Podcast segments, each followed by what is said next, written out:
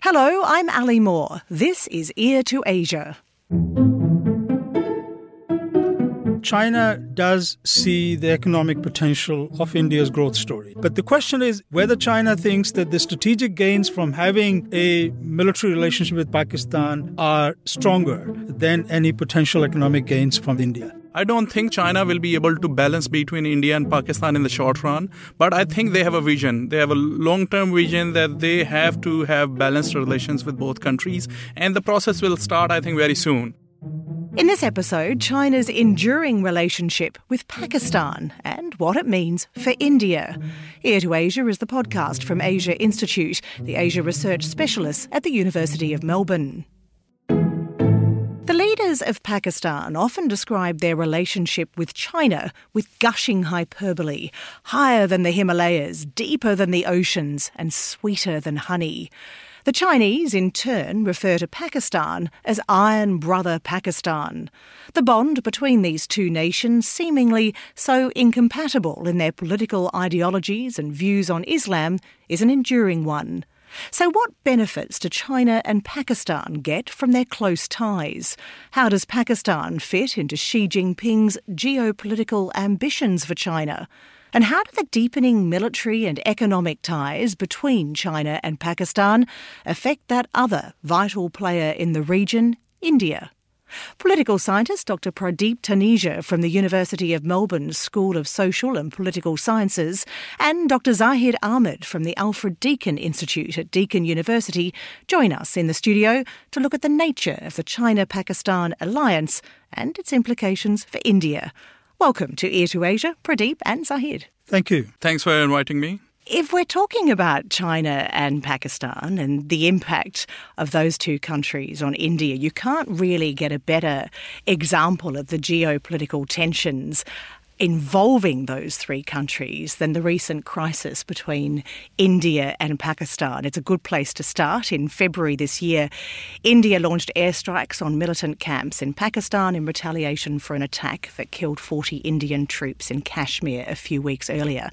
Now, the crisis was diffused, but the reason we're starting our conversation here is because the leader of the terrorist group that was responsible for the initial attack has been protected by China hasn't he, Pradeep? Can you take up the story? Yeah.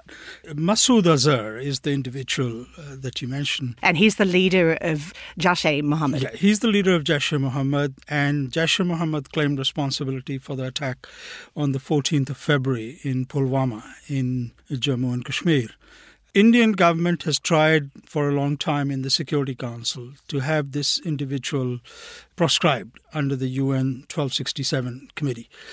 And three times in the past, India has failed to get Masood Azhar banned by the United Nations. The Jaish Mohammed organization is already banned by the United Nations, but its leader, he is not covered by that. So India has tried in the past three times, failed largely because of China. Every time this issue has come up before the committee, China has put a so called technical hold. In other words, China says we need more information, we need more time, and in the end, it doesn't lead to any, any decision. And this was the fourth time after the Pulwama attack that again it went to the committee. And on just the final day, China again put a technical hold. But recently, there have been some indications from at least the Chinese ambassador in New Delhi. Addressing an Indian gathering, he said that, trust me, this issue will be resolved. So I'm looking forward to see how exactly this will be resolved. At the same time, it obviously hasn't been yet. So, Zahid, why does China protect Masood Azhar? It's an interesting question, but perhaps I would first relate to Pradeep's uh, point of view in relation to what Chinese ambassador there has uh, recently said. Things have changed a lot with regard to China's position on protecting certain terrorist organizations or individuals in Pakistan. My understanding after speaking to a lot of people in Pakistan is that this is perhaps one of the very last times China has given Pakistan any favor like this one. Uh, and why do they protect is because of their geostrategic relationship with Pakistan, which is not just, you know, recent. It's been uh, already 70 years of relationship between both countries. So I think Pakistani Prime Minister on this occasion asked for a favor from China in this regard because his government is very new, dealing with a lot of other challenges at the domestic level, and he needs a bit of more time to deal with this issue. And I've spoken to people who are in the Pakistan parliament. I see the political will there. They want to deal with this mess. And of course, it's going to take time. It's not that easy. The government is not even one year old. Why is it not that easy, given that the, and we'll look at the history of the relationship with China in a minute, but in terms of this terrorist organisation, as Pradeep said, the organisation itself is already banned. What's so messy and complicated about also banning its leaders? You know, the organization is banned at the international level. But when you focus at the level of what's happening within Pakistan, it's I, I, don't see them being banned in terms of reality because you know their leader is there. Last time he was reported living in Karachi, visiting hospitals in Karachi, and all that.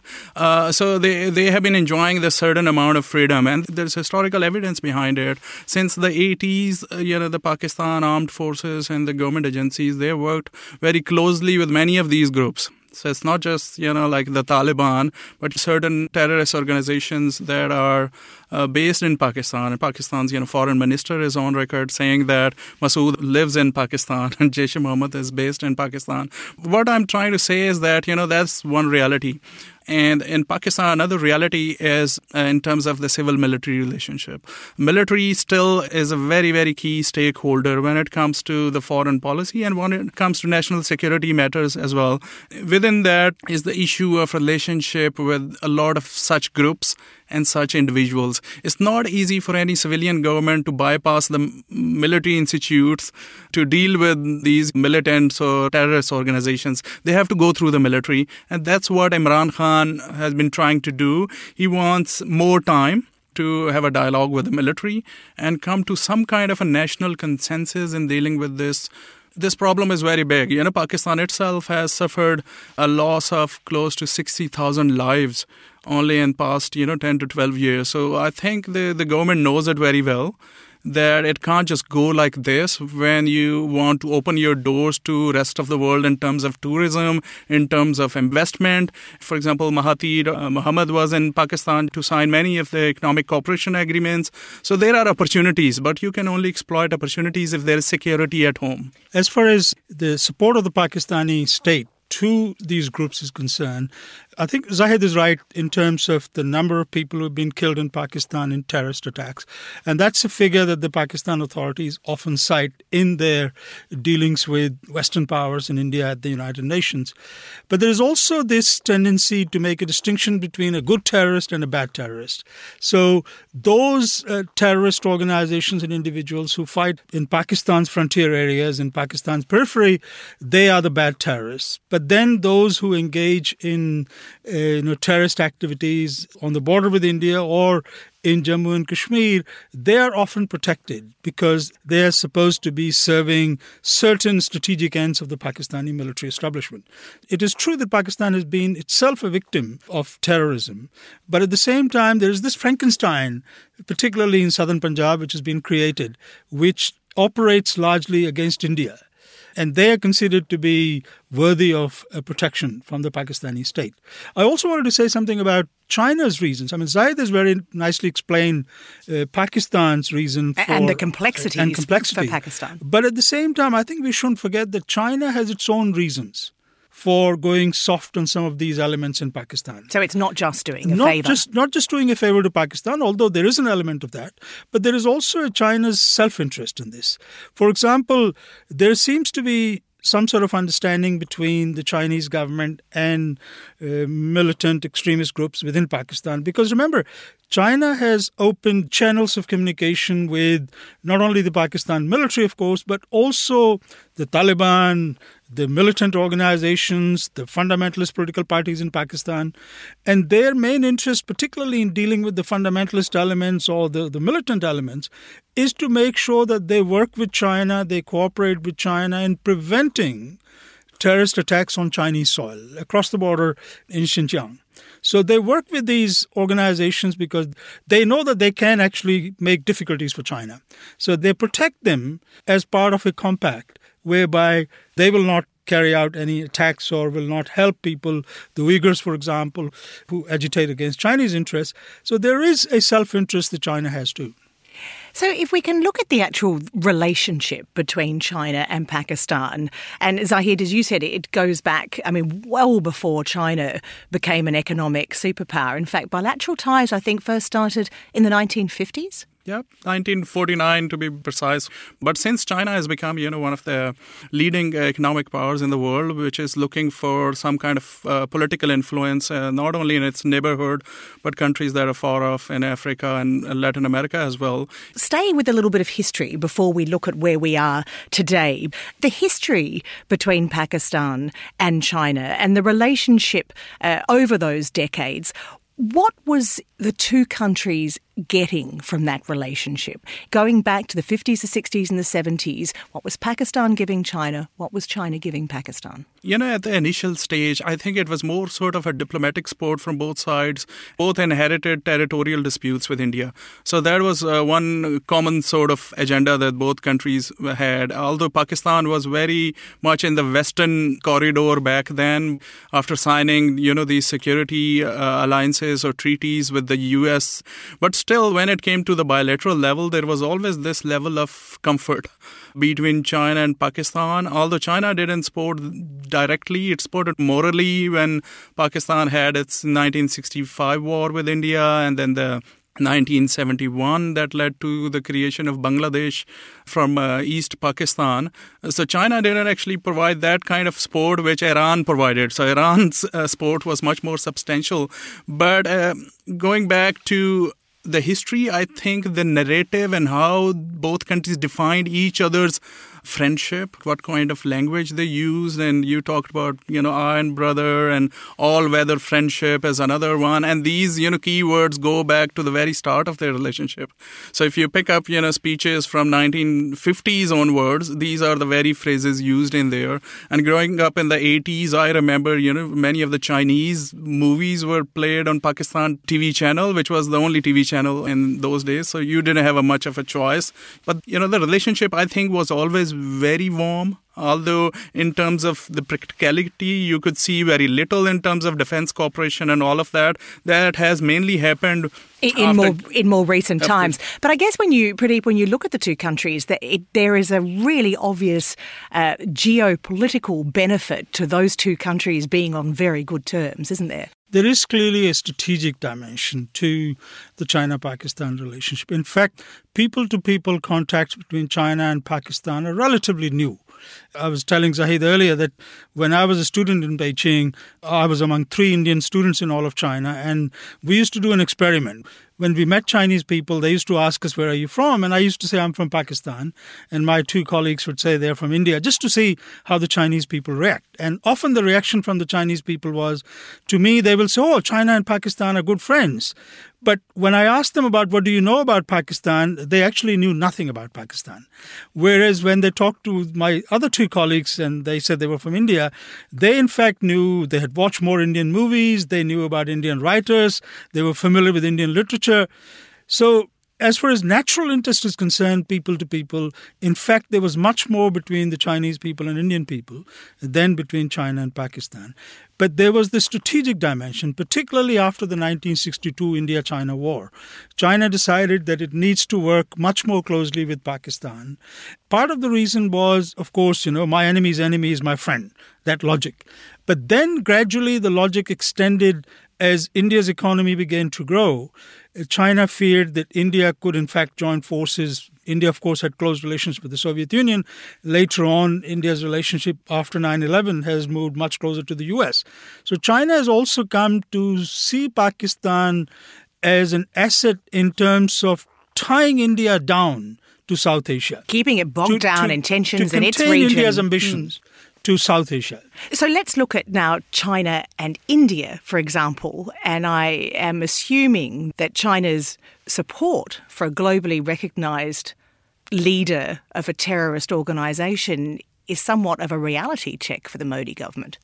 It is a reality check. And that's why I think even though India and China have been working fairly cooperatively since April last year when Modi met Xi Jinping. And indeed went to Wuhan. Xi Jinping's hometown. Exactly. In fact, uh, as Xi Jinping has pointed out, that Xi Jinping, China's leader, has left Beijing only twice to meet a foreign leader. And both times it's been the Prime Minister of India, Modi. First time when Modi went to China, uh, Xi Jinping flew to Xi'an to meet Modi there. And then last year in April, when Modi went to China, they agreed to meet in Wuhan. And I think there's a reason for it. While the realists in Beijing, in the foreign ministry, in the People's Liberation Army, and within the Chinese Communist Party. The realists, of course, value the relationship with Pakistan because they see it as important as a kind of a balancer against India's growing influence. But Chinese politics has become much more diverse now. Although the Chinese Communist Party has a monopoly on power, but at the same time, you have interest groups in China. For example, the state owned Chinese companies, some of them are very big companies, banks and you know large railway corporations they're worth hundreds of billions of dollars and they themselves have become powerful interest groups in china and their leaders are also senior leaders of the Chinese Communist Party because each of these state owned enterprises has a Chinese Communist Party secretary. And if you are the Communist Party secretary of a large state owned enterprise, you carry a lot of weight. So when it comes to foreign policy decision making, you do have these very powerful interest groups, whether it's the CEOs of state owned companies or the Communist Party secretaries of state owned companies, but also private companies, people like Jack Ma, for example, from Alibaba. They have become very powerful interest groups who see India as a much more attractive country than Pakistan. A potentially vast market. Perhaps this is a turning point uh, of sorts for the China India relationship. But before we pursue that, there's another country that we do need to ask about, and that, of course, is the United States and Pakistan. Zahid, the US established very close financial and military relations with Pakistan during the Soviet occupation of Afghanistan, and then, of course, its own occupation of Afghanistan. Can you tell us a little about the relationship with the US then and the relationship with the US now? The US, the relationship started soon after Pakistan became an independent state. And then there was the Cold War and Pakistan's, you know, military elites. If you look at top journals, they are the ones who have studied in the US, who have worked side by side with the US military elites. And they have always been actually, uh, you know, comfortable in that sort of relationship. I think things went wrong in Afghanistan uh, on many occasions. So there was not only the issue of drone strikes into Pakistan or how Osama bin Laden was killed so close to the capital of the country, but also. And of course, that operation did not involve the Pakistani military. Very clearly, it was a US. You know, there, there are different uh, versions of the story. Uh, and also, you know, there were cross border firings in which, you know, a lot of Pakistani soldiers were killed in tribal areas. And there were few key incidents that led to this relationship really hitting the rock bottom. Still, economically, uh, Pakistan understands that you know United States is the biggest economy of the world. They still are having negotiations with the IMF, but in terms of security, the cooperation is very little, or only in the case of Afghanistan there is some kind of cooperation there. But China has taken a lead when it comes to now security cooperation. If you measure Pakistan security cooperation with any other country, China is on the top.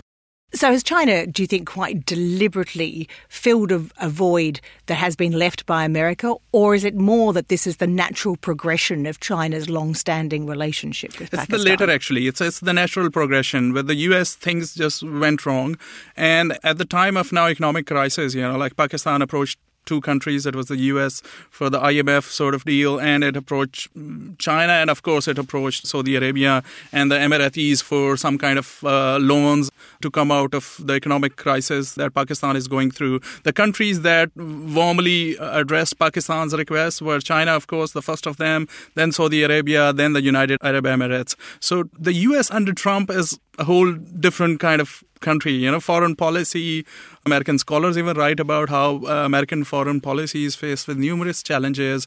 And you look at how they have gone against many of these free trade treaties, for example. I think they're looking at their uh, trade relations with India as well. I don't think so anyone can that easily explain what is happening in the US. But from the Pakistan side, I think they're still equally interested in economic relations with both the US and China.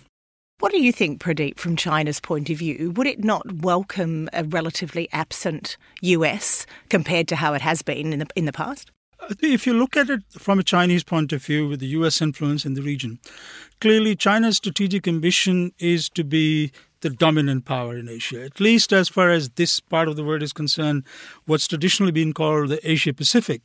China would like to, as far as possible, get rid of the US from this region. Dislodge, I think would be a proper word. Dislodge the US from this region. It's and, and that extends to, to Pakistan exactly. and India, the Indo Pacific. Exactly. So, Indo Pacific. China's interest is in dislodging the US from the region. From India's point of view, of course, India doesn't want to see the region to be dominated by any single power, not even the US.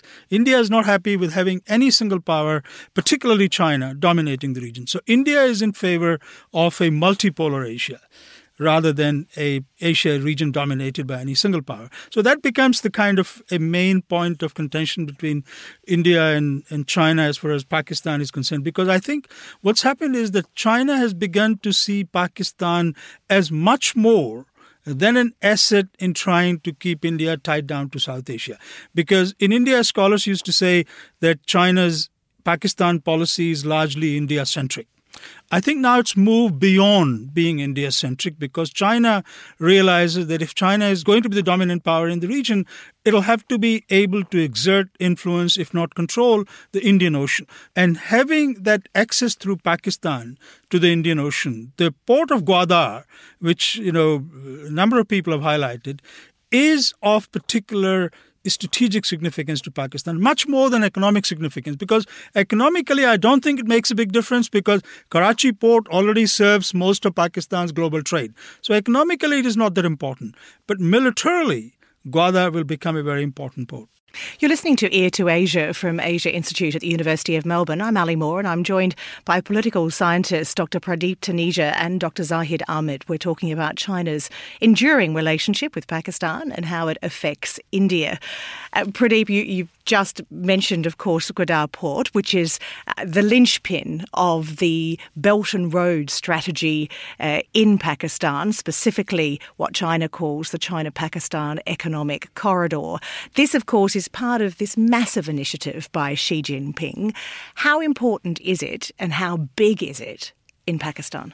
Okay, so China Pakistan Economic Corridor, which is a flagship project of the broader Belt and Road Initiative, China Pakistan Economic Corridor, or CPEC, is supposed to be worth about $62 billion in terms of Chinese investments and loans. In fact, a big chunk of it is loans rather than foreign direct investment by China.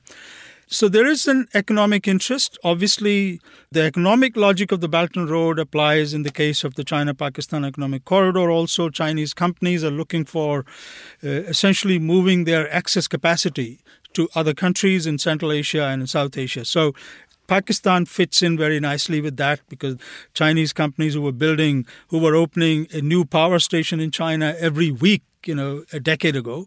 Now they are opening new power stations in Pakistan. They're building new pipelines and new railways. So a lot of the infrastructure work which was going on in China, but now has become kind of redundant because China has built so much. There is an excess capacity which China can deploy in countries which are part of the Belt and Road, in Pakistan's case, the China Pakistan Economic Corridor. But there is, I think, a bigger logic which is strategic because given the overall size of the Pakistan economy, given the growth rate, the returns on this investment, particularly in the short term, aren't going to be very good. So, for example, the power projects that Chinese companies are building in Pakistan, the power purchase agreements they have signed with the utilities in Pakistan, the prices are very high. And it's unlikely that the Pakistan utilities will actually turn a profit for these companies. But the strategic logic from China's point of view is much stronger because strategic logic means having wide roads so, for example, the Karakoram Highway, which used to be a very narrow road, is being widened as part of the China Pakistan Economic Corridor. And rail and road infrastructure is being built, which will make it easier to connect China's Xinjiang province all the way up to the Indian Ocean port of Gwadar. Indeed, it is a corridor. Exactly. It is a corridor. Now, whether it makes economic sense or not, it makes strategic sense for China. And from India's point of view, obviously, India's objections to the China Pakistan Economic Corridor and the Belt and Road more broadly are based on sovereignty concerns and other, but clearly there's a strategic logic behind India's objection because India sees this as a threat to India. Zahid, do, do you agree that this is uh, much more about strategic interests than necessarily economic interests? The strategic dimensions are already visible, but I would maybe somewhat disagree because, for example, if you look at what Indian media and the US media has been talking about in relation to Gwadar port, that Chinese Navy may use it as a naval base. The likelihood of that happening is very little because they don't need Gwadar for that. There is Pakistan naval base just very close to Gwadar. So why would they get the world's attention to the Gwadar port being used for naval purposes. But, but isn't the argument that they would want their own, just like they've got Djibouti? This would be the second big overseas military base of, of the Chinese forces? I don't think so because Pakistan Navy will be very much happy to give them their naval base, which is close to that. So that's the reality. For Pakistan, which is, you know, very weak militarily comparing to India, you know, if Chinese Navy is going to use any of the bases there, you know, that makes a lot of sense. You know, that sends a message to India. So in terms of, you know, reality, I don't think so they'll have much of a problem in that. The problems I think will be greater in terms of, you know, these loans. Uh, the economic side of this whole Belt and Road initiative in Pakistan because if the Pakistani economy, as Pradeep says, is not able to repay China in, in a short run, I think China is going to be patient for five to six years or ten years or so. But after that, they would expect you know some kind of return from their investment in Pakistan. That's when I see problems surfacing. And of course, we've seen what, what's happened in Sri Lanka, where indeed the Chinese have taken over the port because Sri Lanka couldn't keep up with the debt payments. But what about the support within Pakistan for the Belt and Road uh, from the people? and their view of the Chinese investment, and also from government and opposition and regional governments as well. I was just having a chat with you know Pradeep before uh, coming here, and we, we talked about you know a lot of these issues. I was just in Pakistan last month. Every time I go there, I see that the space for being critical of China's investment or China's role in Pakistan is uh, diminishing. Uh, there's very little criticism or a productive criticism, I would say, of the Chinese investment there. Of course, there are minority groups that have been talking critically in terms of China Pakistan economic cooperation. For example, in Balochistan, which is the least populated province of the country but biggest in terms of size, and Gwadar is placed there, and Pakistan is faced with insurgency there for a long time. Those people have natural concerns in relation to disturbances in demographics, for example, if more and more outsiders come and they take up these jobs in the Gwadar port, especially from within Pakistan. But that's not happening because most of the people or the workforce there is Chinese to begin with. Indeed, protected by the Pakistani military. Of course. So Pakistan has, you know, established two regiments comprised of 5,000 soldiers each.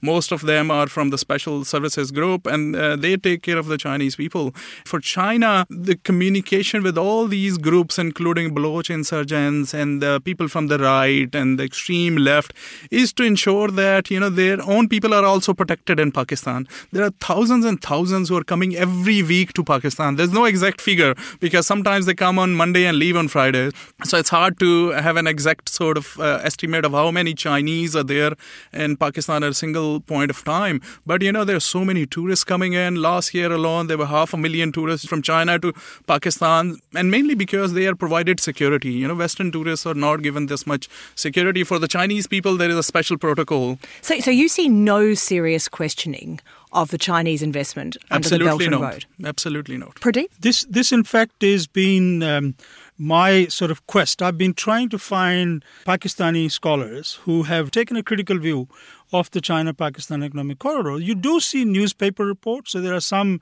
Pakistani media outlets, for example, the Dawn newspaper, which does publish critical reports and investigative reports on China Pakistan Economic Corridor. But as I had said, the space for criticism in Pakistan of a project that the Pakistan military is so closely linked with the China Pakistan Economic Corridor, has shrunk. In other words, you cannot really thrive professionally by being a critic of China Pakistan Economic Corridor within Pakistan. In fact, I have seen more Chinese scholars who are critical of China Pakistan Economic Corridor than Pakistani scholars who are critical of it. There's another aspect to the support too, which is the exports of weapons And China has supplied Pakistan with weapons for a long time, but the numbers now are quite extraordinary. In fact, China has emerged as a major exporter of weapons now, as you know. And 60% of military exports from China go to Pakistan. So Pakistan has emerged as the largest buyer of Chinese weapons. And why is that in China's interest, given the often unstable nature of, of Pakistani politics? One of the reasons is similar to why the United States sells weapons to its allies. So, for example, between the Australian armed forces and the American armed forces, you also have a lot of American weapons in with the Australian armed forces, and that's interoperability. That if you have the same weapons, if you work with the similar weapons, then it's much easier to operate in a conflict situation. China, of course, never says this that that's the logic, whereas Americans actually say it publicly. But from Chinese point of view, one can see why that would be a motivation. But the other thing is that Pakistan, in the face of sanctions from the US and other Western countries, you know, particularly after 9 11 and particularly, you know, in the last five years, Pakistan has begun to see China as a much more trustworthy much more reliable supplier of military weapons uh, than the United States. There is no Congress in China who is saying don't sell weapons to Pakistan. Nobody is objecting to sales of weapons. Pakistan and China have jointly developed, largely Chinese technology, a fighter aircraft, J 17, which is being produced in Pakistan. And in fact, there are even the speculation that they might even export it to other countries from Pakistan. So there is growing sort of military cooperation between Pakistan and China. And Pakistan provides a testing ground for Chinese weapons. If Pakistan is buying them, then China would be able to sell them to other countries also. So Pakistan, in a, in a way, has become the first significant buyer of Chinese military hardware. This is a perhaps a way too simplistic question, but who do you think gets the most out of the China Pakistan relationship? Pradeep, what's your assessment of winners? I think Pakistan has relied on economic assistance from three main sources. US was a major supporter of Pakistan, particularly during the Cold War and all the way up to uh, 9 11. Saudi Arabia has been another major funder of Pakistan. And China has emerged in more recent times as a significant economic backer. And in fact, now there seems to be competition between China and Saudi Arabia because, in the face of China's $62 billion loans and investment in the China Pakistan Economic Corridor, recently, when the Saudi Crown Prince, uh, MBS, or Mohammed bin Salman, when he visited Pakistan, India, and China on the same trip, he committed 20 billion US dollars worth of investment in Pakistan. And that was a big story. And that resulted as part of a visit by Imran Khan to the Pakistani Prime Minister to Saudi Arabia and, of course, to China. So, in many ways, China has now found that there is actually Saudi Arabia, which is a competitor. Because from a Saudi perspective, also, remember, Saudi Arabia is a close ally of the United States. From the Saudi perspective, Pakistan falling into China's camp is not in their interest either. So we're going to see this, you know, Saudi Arabia kind of becoming a proxy for the United States in trying to counter Chinese influence in Pakistan. It's interesting you say this because when Mohammed bin Salman visited Pakistan, you know, the investment that he has committed, most of that goes into Gwadar. So it's very complementary to China's overall Belt and Road initiative. And I think Saudis are also playing very smartly. Often there are, have been hiccups between the Saudis and the United States as well. There was the 9/11 report and all of that, and Saudis understand, you know, where they need China as well. They're playing smartly uh, in terms of the geo-economic and geo-strategic uh, aspects of the Middle East that they are going through, the war in Yemen and the, the Middle East. And I think Pakistan has got this big package as a gift for keeping quiet after uh, the assassination of a Saudi journalist, uh, Jamal Khashoggi. Pakistan kept quiet mainly because of its uh, relationship with Saudi Arabia. At any single point, there are 10,000 Pakistani soldiers in Saudi Arabia devoted to the security there. are big international military alliances actually uh, headed by a former Pakistani army chief, and they're close to you know a million Pakistani workers there. You know the Pakistani diaspora there, and you know Pakistan's nuclear weapon is called an Islamic nuclear weapon because you know most of these rich muslim countries invested into making that happen making pakistan a nuclear country. But going back to China, I think Saudi Arabia is very happy with uh, China taking the lead in uh, investment in Pakistan, and Saudis are actually benefiting from that opportunity because there's someone else who has actually kickstarted a lot of these projects. So Gwadar is now up and running, and Saudis have just come at a right time to exploit all the benefits from that. So let's go back to the, the, point that we we talked about at the very beginning, which was the, the I suppose China potentially running out of patience, if you like, and what that means for future relations with India. Pradeep, do you think that uh, next time China is asked, if indeed they are asked again, to uh, to veto any banning of a leader of a terrorist organisation, they may not have the same approach? Do you think that their relations and how they perceive India is changing? It is, of course, a massive market, and is is it considered as a potential partner in the Belt and Road? Uh, well, as far as the Belt and Road Initiative is concerned, India has made it very clear, very plain. In fact, India, after the last Chinese Belt and Road Summit that President Xi Jinping hosted in Beijing, India was the first country to come out with a very clear statement of why India was opposed to Belt and Road. And I think there is an understanding in China now that trying to get India to sign up to the Belt and Road Initiative is a lost cause and let's focus on bilateral economic cooperation and the opportunities because they are part of the Asia Infrastructure Investment Bank, yeah, which India, was a China exactly. initiative. So India, India's approach is that, as far as Belt and Road Initiative is concerned, it's not a multilateral initiative, and, and India has, of course, raised objections about the sovereignty issue, the fact that China-Pakistan Economic Corridor passes through the Jammu and Kashmir region, particularly the Pakistan-administered part of Jammu and Kashmir region. So India has said that because the line of control between India and Pakistan has not been settled into an international boundary, and therefore it's a disputed territory, and third parties should not be building anything in disputed territory. So, for example, on China-India you know, border, Eastern Front in Arunachal Pradesh, every time the Indian government applies for a loan from the Asian Development Bank or the World Bank for any infrastructure project in Arunachal Pradesh, uh, China objects to it because China says it's a disputed territory and we should not be supporting any funding for project funded by international organization. And similarly, India says that the Kashmir region is a disputed territory and therefore China should not be interfering in it. But China has gone ahead and done that. So India is not going to be a signatory to the BRI. In fact, uh, President Xi Jinping is hosting the next BRI summit very soon in the next uh, couple of months. And India is not going to attend that uh, that summit.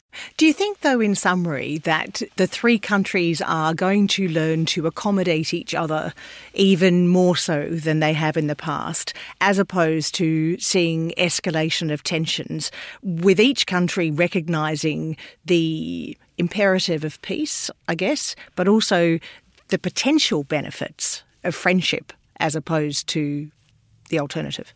Well, see, as far as China Pakistan India relationship is concerned, China does see the economic potential of India's growth story. I mean, India is like China 20 years ago, India is now the rising economic power.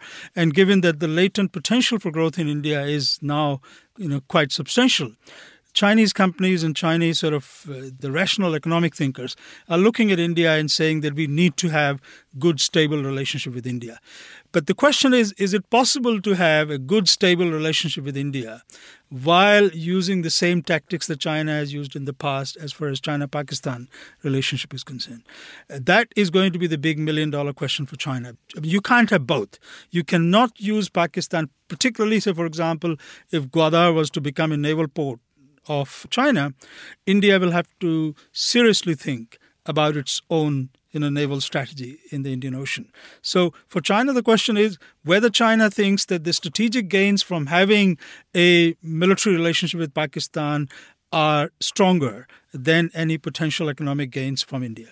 Is that the million dollar question? Absolutely, it is. I think in terms of where it's headed in the future. Also, you know, you have to see that Belt and Road Initiative is at the very beginning, and a lot of that is going to unfold not only in terms of information that we have about all these projects, but also where it will be headed and how successful China will be in overall benefits from the project. I don't think China will be able to balance between India and Pakistan in the short run, but I think they have a vision. They have a long-term vision that they have to have have balanced relations with both countries. And the process will start, I think, very soon.